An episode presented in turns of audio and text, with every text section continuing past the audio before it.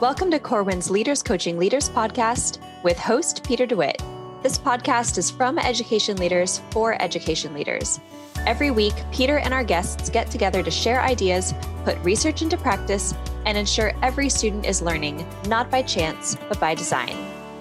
Hi, Ariel. How hey, are you? Peter. Doing pretty well. Another glorious Monday. Another glorious Monday. I, I actually, I love that we kick these off on Mondays. That's, me too. Uh, that's really good. It's such a great way for me to get inspired during the week. And honestly, yes. so Julie Julie Stern is uh, is our guest obviously today, and she's talking about learning the transfers. But we got into so many different topics. Now, what people hear is Julie is somebody that I admire very much. And when I read um, her conceptual understanding book, I remember just sitting there taking notes. And I've got it over in my library, and I just wrote notes. And I, she is so amazing to talk to because I swear, even my questions don't have to be coherent, and she can make them sound coherent and give such great answers. she is something pretty special as as an editor she is one of my like favorite you know success stories because I remember she um, she proposed a book about social studies um, to me many many years ago and I loved it so much. And at the time, we weren't publishing anything in social studies, but we can, you know, I convinced her to kind of take it in a different direction. And we ended up having the tools for teaching conceptual understanding books. There's one for elementary and secondary. And then that led to finally a social studies book, The Visible Learning for Social Studies, which she co authored with John Hattie and Doug Fisher and Nancy Frey. And now she's got this new Learning That Transfers book um, coming out, or actually it just came, came out and that's you know all of her books are have become bestsellers and they're fantastic. So um, it makes me really really happy to see uh, to hear her talk about you know all that she's got going on now. It's pretty amazing. Yeah there's some key things that i want people to listen for. Um, you know i asked specifically at the beginning what is learning the transfers? What does that mean? And then she give she she is able to give such a um, a descriptive and yet simple to understand idea behind it. And I, you know, I joke, but honestly, I feel like I could throw any topic to her and she just starts running. And uh, she talks a little bit about her children who I'm a little intimidated by um, with how smart they sound, but also just the fact that she's so easily accessible with where she has this work. You know, she's got a great, um, besides the book, she's got the Thinkific platform where she offers these courses up so people, no matter where they are in the world, can take these courses and learn from them as well. So, yeah. Um, what about you? What do you, what did you appreciate that she said that people can hear for and listen for when they when they yeah. Well, I just love that this episode is probably the closest to the classroom that we've mm-hmm. done mm-hmm. so far in the series. Or, and I shouldn't say classroom, I should say it's the closest to the process of teaching and learning, I think, yeah. um, that we've discussed so far in in this season. Um, and you know, she does talk quite a bit about um, kind of adapting lessons for online teaching if you're virtual or going back in person, whatever the case may be. But I just I love that um, she goes so deep, and she's she clearly is such an expert in just how we learn mm-hmm. as teachers and as students, and she can speak to that at that level um, just with so much depth and and um, cohesion. I love it. Well, the, this is uh, this is on learning the transfers. Julie Stern is the uh, the guest, and uh, I'm looking forward to hearing from people about what they take away from this podcast episode as well. All right, let's listen in. Julie Stern, welcome to the Leaders Coaching Leaders podcast. Thanks for being here. Definitely. Thank you so much for inviting me. Well, I think you know that you're one of my favorite people. I mean, ever since I was reading your your book on conceptual understanding, I started stalking you, right? So I started, oh. I started reading out to you and all that stuff, saying I was a you know I was a, a big fan. So um, your work is really amazing. You have a new book out called Learning That Transfers, and mm-hmm. uh, John Hattie wrote the foreword. And what is what is um, when you write about learning the transfers, what do you mean here? What, what is learning the transfers and why is it so important to how we should approach teaching and learning? Yeah, great, great question. What what, what do we even mean by this? Um, learning that transfers. I felt like uh, years ago I had to sort of define learning transfer everywhere that I went, but it seems like it's getting more into the water, uh, and people and people can infer if they've never heard of it before. But it's simply applying learning from one situation to another, um, and there's a spectrum. I think that's the the big thing that I I try to make sure teachers understand that even standardized tests, most assessments, those are what I would call simple transfer or similar transfer, um, where students are applying their learning to at least somewhat of a different. Like if the question is worded differently, um, then one could would say that this is a bit more than recall. So it's basically anything beyond recall. Um, is transfer. Can students see a new situation and can they apply their learning? Um, and so that's that's what our, our new passion my new passion is all about. Um, of course conceptual understanding and conceptual organization is what facilitates transfer. Um, but that's that's where we are in place and time in the course of human history. That learning to remember is not enough. Uh, we need students to be able to see a new situation and apply their learning. Uh, whether or not that situation is very similar to what they've where they've learned it or radically different um, the the goal remains the same in, in, that students can apply their learning to new situations you know during covid um, everybody talks a lot about covid learning loss and i've had the mm-hmm. opportunity to talk to lots of researchers who have said stop calling it covid learning loss mm-hmm. we've never been through a pandemic kids are where they are we have to figure out where they are and then move on from there mm-hmm. one of the things that i think is is an even bigger issue um, or at least equally as huge of an issue, is that of we had a lot of students home doing remote learning, and what we found is that they didn't know what to do when they didn't know what to do. Mm. So hmm. they were sitting alone at their house. They didn't have an adult hovering around them to help them.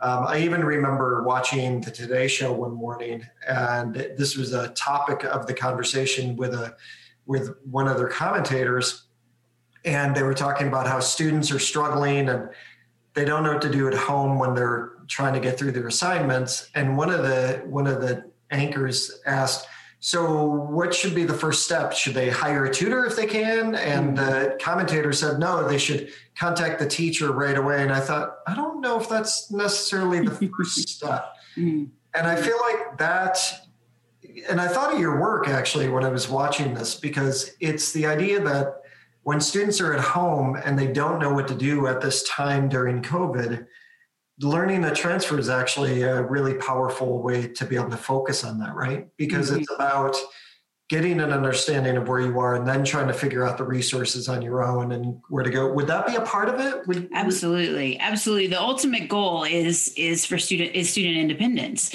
Um, and and so teaching them explicitly how to attack a problem how to, when when they don't know what to do knowing um, sort of how to figure out what to do uh, is is really the goal. And i you know in writing the book visible learning for social studies with john hattie doug fisher and nancy frey looking at that triangle of surface, deep, and transfer, um, we we talk about in the in those books, the Visible Learning Practice series, how the role of metacognition and the role of independence increases from surface to deep to transfer.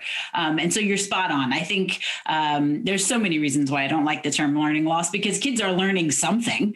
Uh, whether or not it's what we want them to be learning is is a question. But uh, you know, my I have two kids. They were they have learned a ton in the last year, um, including you know things that maybe are not on in the quote unquote standards but many things that are. For instance they're doing skip counting they're five and six. And i told them look you can while i'm doing my work i let them binge watch netflix or something like that. And so i say to them look every time it auto plays a show you got to run around the couch 20 times. And it's hysterical. They do it. You can i can hear them from my office going one two running around the couch. And so now they're skip counting. They're like, okay, we want to watch five sh- episodes, so we need to run a hundred. we need to run a hundred times.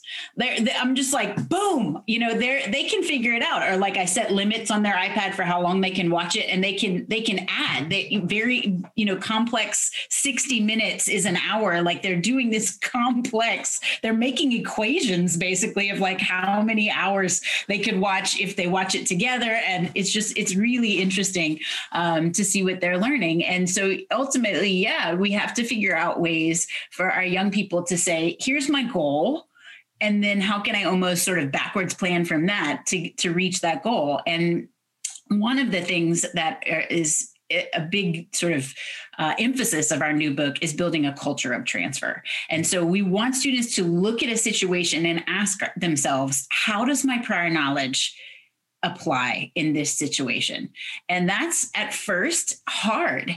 Um, and it's hard for teachers. And so one of the first things we do in our professional learning is training teachers how to do that training teachers to look at a situation and figure out how their prior knowledge might um, unlock this new situation. So all of my workshops, I start with something that that I'm hoping the teachers have never heard of, and I'm like, here's this news story, here's this video about architecture in Bolivia, here's you know something that you've never seen before how can you use your prior knowledge to access this situation? And they immediately see it's through concepts. Concepts are the you know these more abstract ideas.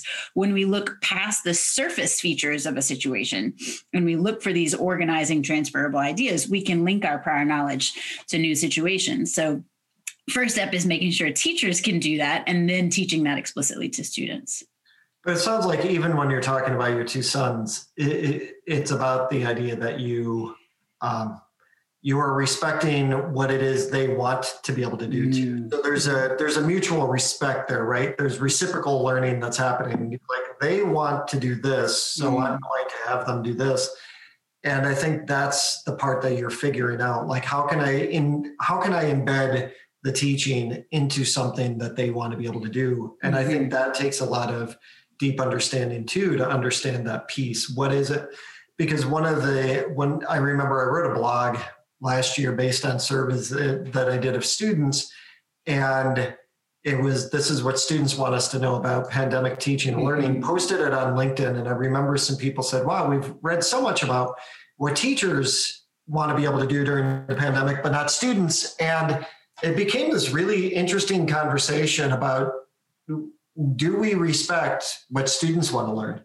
So you're right. When we talk about things like COVID learning loss, is that dependent on what the teacher was supposed to be teaching, what the school values, or does that also depend on maybe what the students might value too at home? And do we value the same thing? And I think that's why I liked your story about Netflix and binge watching and running around the couch and all that stuff. Uh, I'm glad I don't live in the floor below you. That's all. That's the other thing I kept. That's the other thing I kept thinking. When we're looking at when we're looking at things like conceptual understanding, though, and the whole idea of learning the transfers, um, this is to me. I started thinking about the idea of the the equity behind it all. Mm. Like this is not something that hey, Julie Stern's got two kids, and we know she's she's you know an expert when it comes to learning the transfers um, so it must be all these these kids who are well educated and all that stuff. They're the ones who are going to benefit from this. The whole idea of learning the transfers is also this fact that um, this is something all students can do. Mm-hmm. And in fact, when we have a deficit mindset and think, oh, can all populations do it? One of the populations that we also have to look at, can they benefit from this, is that of you know students who actually excel at school Hmm. You were talking about standardized testing and testing. Many times that's been the mark of achievement for, hmm. for students, but learning to transfer or understanding how to transfer learning isn't necessarily a capability of those students just because they happen to achieve well on a test, right? Mm-hmm. Like it's a different it's a different way to set your mind. Does that question make sense when I'm asking it that way? Yeah, I think so. I mean, we've been we've been we're really really excited about the possibilities for equity. So my co-authors and I, we if you think about the idea of concepts or the link between our prior knowledge and new situations, then teachers can open up this whole new world of how to harness students prior knowledge um, and so you know for instance kids who kids who maybe live in neighborhoods where there's a lot of, of gang activity and I'm teach I got to teach them about World War II. So, I, okay, that has nothing to do with their lives, like what exactly you know happened in World War II. However, they understand conflict, they understand alliances, they understand allegiance and loyalty to the point of of violence. Um, you know, they they can they understand those things, and so really thinking through, okay, what is it that I need to teach my students? And then once I do that first step, which is what's at the core of that, so the core of World War II is conflict, allegiance, alliances. Um, and then I can start to understand how can I link those things to students' prior knowledge? Um, so, of course, it's, it's super simple for, for literature teachers. If you're thinking about the story To Kill a Mockingbird, for instance, sometimes, you know, I was in fight with teachers sometimes who are like, I have to teach To Kill a Mockingbird. I'm like, okay, what's at the core of To Kill a Mockingbird? And, and students have lived experiences that they can access for that. Um, but of course, it applies for mathematics, like the example I just gave, and science and, and the arts. We can think about uh, what our students lived experiences and how can we harness that to teach the content that we want them to understand. And so sort of our little three step model that we're playing with is start with their lived experiences then teach them the concepts in the in the content that you feel you know or the, the government the standards tell you you have to teach and then transfer that to real world scenarios. And and ultimately they can be whatever the students want to explore as long as the concepts are the through line um, throughout. And so when you you asked the question too about or you mentioned about following students interests i remember my that makes sense right and I, I remember my somewhat simplistic understanding of that felt overwhelming. Like, how in the world, if I've got a, a bunch of kids, if, I, if I'm an elementary teacher, I have like 30 kids in my class, would I think about the interest of all my students? Um, but now my understanding is once I've got the concepts of what I want my students to understand, um, then they can take it to their to their interest and and figure out. When I teach them explicitly how to uh, go about sort of an independence in their learning then they can they can take it. It's a it's a lot less work for me. And it's incredible now what i've been able to sort of figure out with my own kids. You know for instance my youngest he is is he's only in pre-K. Well, he's not technically in any school right now. Let's be honest, but he he should be in pre-kindergarten. Um, and he's he's known his the letter sounds. He's known numbers, counting, adding. He's known a lot of these things for a long time. So I'm not worried about him going to kindergarten. The only thing is his his fine motor skills. He, he this is a kid who was who was speaking in multiple languages in full paragraphs before he could walk. So like motor skills are just not his thing, or he's just he's just late in these things. So I couldn't get him to like I bought like a Paw Patrol book to get him to trace, and he's like, no, I don't I don't want to do this. Well, they both my kids get into Minecraft, which I'm a little my husband and I are both a little bit disturbed because like the addiction happens really fast of like how they get into these games. But now he takes blank books and he takes a crayon and he draws an entire story of Minecraft in the in his book and he writes words. He's five. He just turned five. He, I mean, they're totally misspelled, but he sounds them out and he writes letters and words. And I'm just like, I couldn't get him to do it. But now that I see, you know, he's got something and some passion for it himself, I can't get him to stop. All he wants to is is more blank. He's like, "Mommy, more blank notebooks," um, so I can draw my Minecraft stories in the in the notebooks. And so I, I feel like we're really on to something. Uh, thinking about how we help teachers harness students' prior knowledge and their lived experiences, harness their interest, and and achieve the things that we all want to achieve. Yeah, I think I said this to you before. I mean, I was a, you know, I was retained in elementary school. I, was, mm. I barely graduated from high school. The whole idea of remembering facts, all of those kind of things, just was never my strong suit. So the reason why I just absolutely fell in love with your book when I was reading the one on conceptual understanding is just that I felt like it spoke to me. I kept thinking, wow, I wish I had this, right? Mm-hmm. Because conceptually, I, I like how things are connected. I, you know, that's something that I think is is very important. What have you, how have you been able to approach this work during the time of COVID? You know, you and I work with a lot of schools around the world. Um, you've got elementary school students that might be hybrid. Uh, mm-hmm. You've got high school students that might be remote in certain places still. How do you teach this whole idea of learning the transfers in a time when people seemingly will look at remote and say, oh, you can't do it. You've got to be mm-hmm. in person mm-hmm. to be mm-hmm. able to do this. But that's not true, is it? How do you how do you do this work now and have been able to do this work over the past year during our time of COVID? Yeah, absolutely. The first thing that we did last year at this time was, you know, convert some of our favorite strategies into digital tools. So that was the very first thing that we did. So on our website, ed2savetheworld.com, you can get, actually, we have a companion website called learningthattransfers.com. Um, all of them speak to each other. So you can go to either one of those, but uh, tons of free resources on both of those for digital learning. So, you know, essentially we love sticky notes. We love uh, we to get students to write concepts on sticky notes and, and arrange them in some way. So, of course, you can use Jamboard for that. Um, you can use Google Draw, things like that. So, the first thing we did was convert sort of a lot of our favorite strategies to uh, digital tools.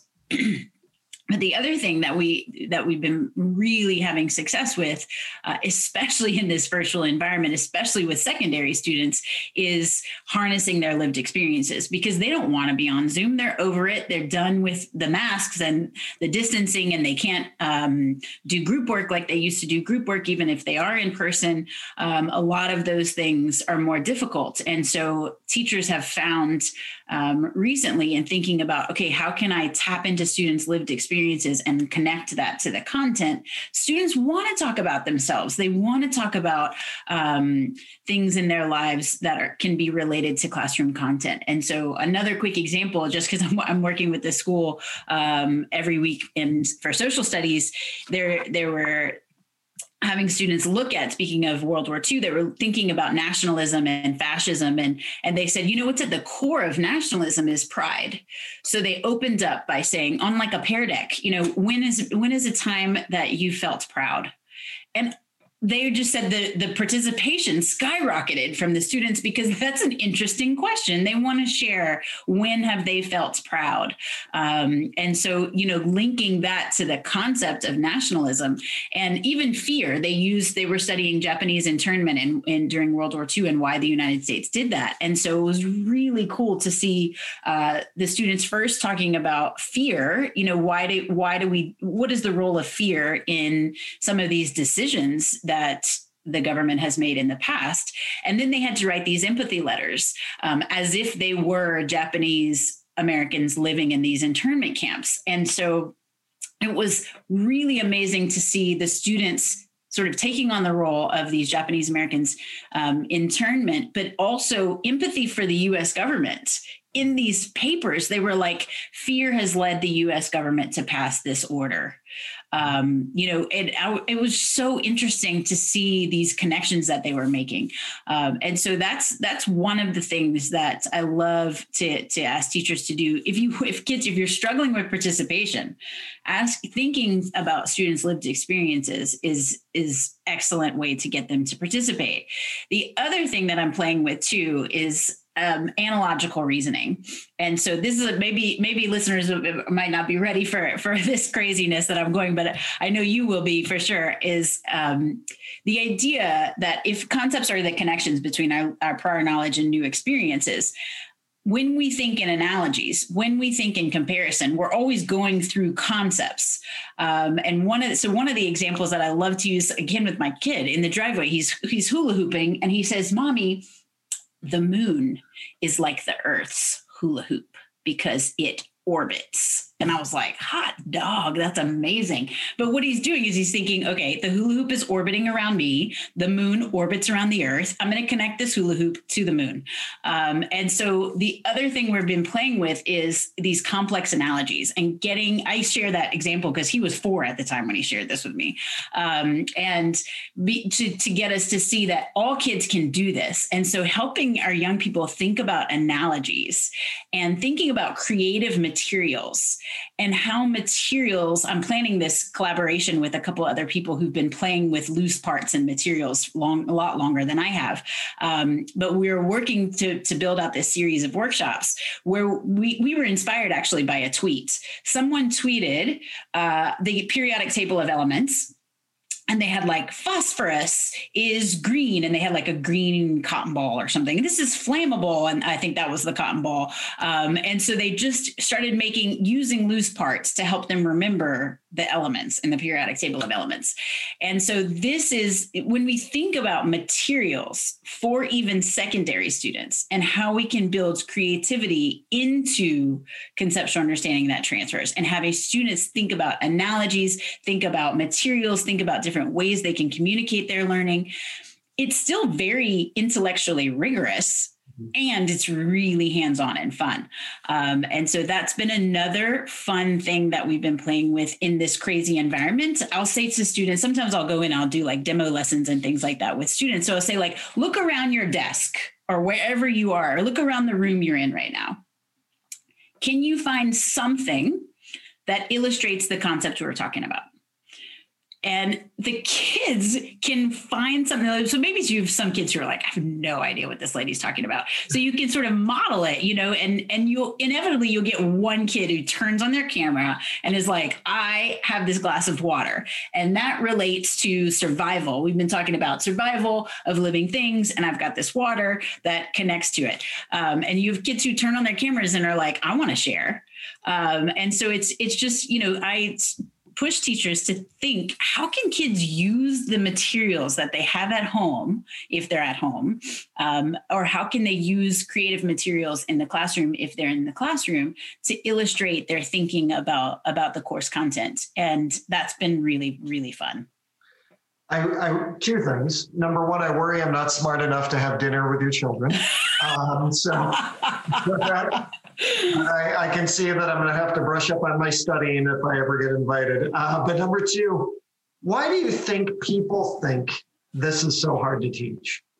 Because I feel like people, I feel like people think this is too hard to teach, or so much easier to maybe open a textbook, or mm-hmm. hey, I've got to follow the standards, or I don't have time to do this. Mm. Why do you think people think this is so hard to do? Oh, that's gosh, that's such a good question. I mean, I think people who love learning tend to be people who go into education.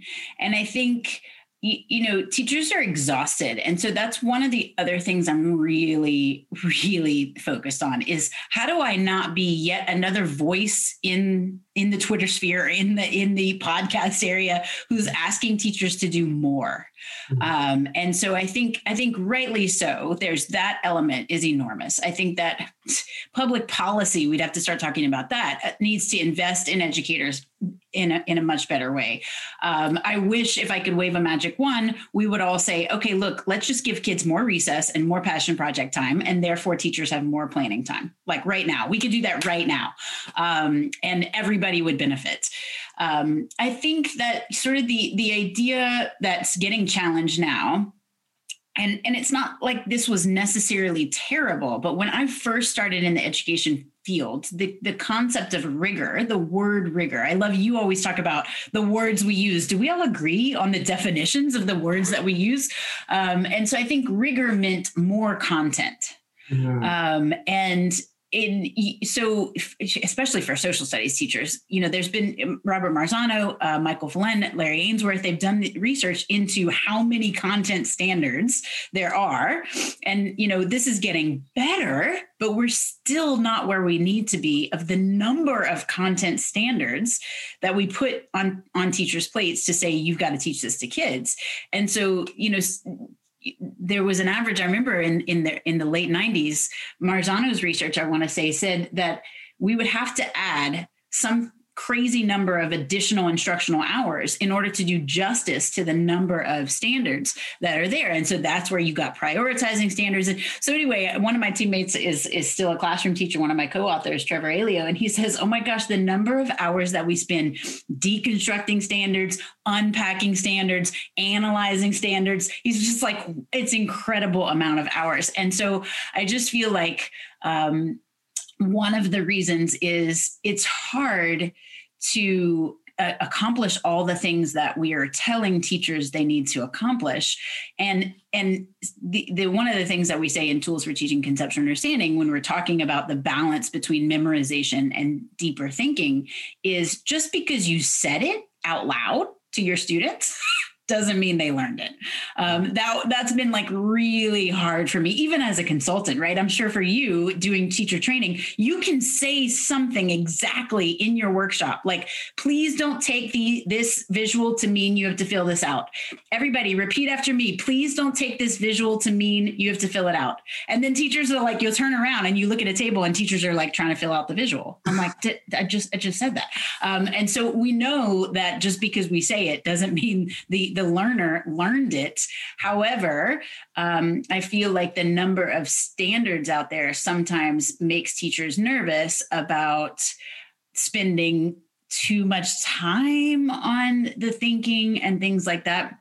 And so what I say to them is, okay, then kids are going to forget mm-hmm. right and so you know one one of the things that teachers tell me is i can't believe how long my kids retain this information when we teach this way.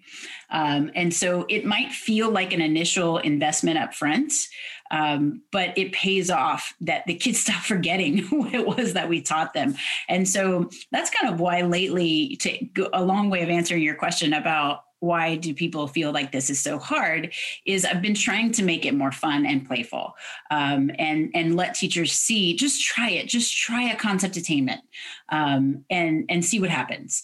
And really this is a lot that i learned from you. So it's actually it's almost embarrassing to hear you say that you're a fan of mine because it was always the other way around for a long time uh, as i was coming into this field. One thing i learned from you for sure is celebrating those small wins um, in building collective efficacy and and and really making sure that teachers feel like okay i was successful at this crazy thing julie stern is talking about with transfer i went into the classroom and i tried a strategy and it worked um, and so that's really where I start is just just try it. So, you know, I'll sort of say, here's concept attainment. Instead of telling the students, this is the definition of a word or this is what this thing is. That's how we normally would. We'd tell students flip it and see if you can give them examples and non-examples of whatever it is you're trying to teach and ask them what they notice and so at this kindergarten this instructional coach um, for a school district in georgia said oh julie i gotta tell you this story I was working with a kindergarten teacher and she was about to teach, you know, what are the characteristics of mammals? And so we just said, okay, like, what would Julie Stern say here? So we put all the storybooks that all the books that we had in the classroom about mammals on one table and all the animals that weren't mammals on another table. And we just asked them, this is pre-COVID when they could all gather around multiple tables and and and flip through books. What do they notice? And what do you see the five year olds say? You know what we're noticing? These, all of these animals, they have fur.